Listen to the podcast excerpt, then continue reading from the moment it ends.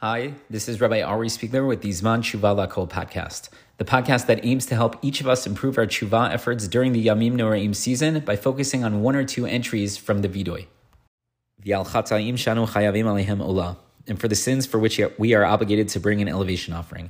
This offering is brought for sinful thoughts and for failure to perform positive commandments. For example, if one failed to eat matzah on Passover, failed to put on tefillin, or put on tefillin that did not conform to the halacha.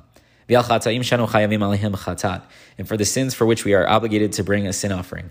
An act that would incur karet, spiritual excision, if it had been done intentionally, obligates one to bring a sin offering if it was done unintentionally but carelessly, meaning that it could have been avoided. Rambam lists 43 transgressions for which one is obligated to bring a sin, a sin offering. Among them are the careless, unintentional desecration of the Sabbath and Yom Kippur, eating chametz during Passover, and incest.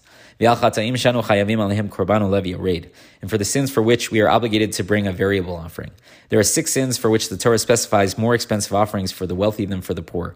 Among them is the sin of falsely swearing to a court that one has no knowledge of a case in which his testimony is sought, and unintentionally swearing falsely regarding something that one did or plans to do. And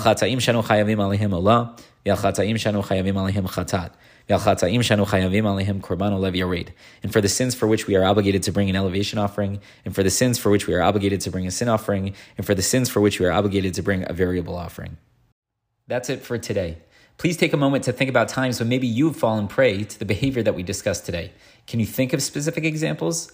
If so, take time to think about the damage that was done so that you can better feel genuine feelings of regret. Take time now or sometime today to articulate verbally what happened and how you regret that it happened. Is there someone with whom you need to make amends? Consider doing so. Consider reaching out and sharing with them what happened and how you regret that it happened. Ask for their forgiveness. How can you prevent these mistakes from happening again? What triggered this mistake? What can you do going forward to not let this behavior repeat itself? Spend some time today contemplating today's entries and have a meaningful and transformational day.